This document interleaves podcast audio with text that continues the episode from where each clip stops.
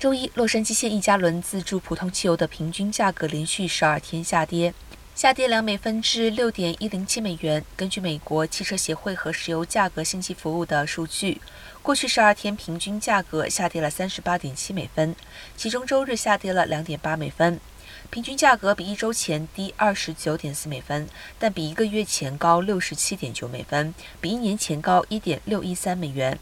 主要是由于截止十月六号的三十三天连续上涨，总计一点二四八美元。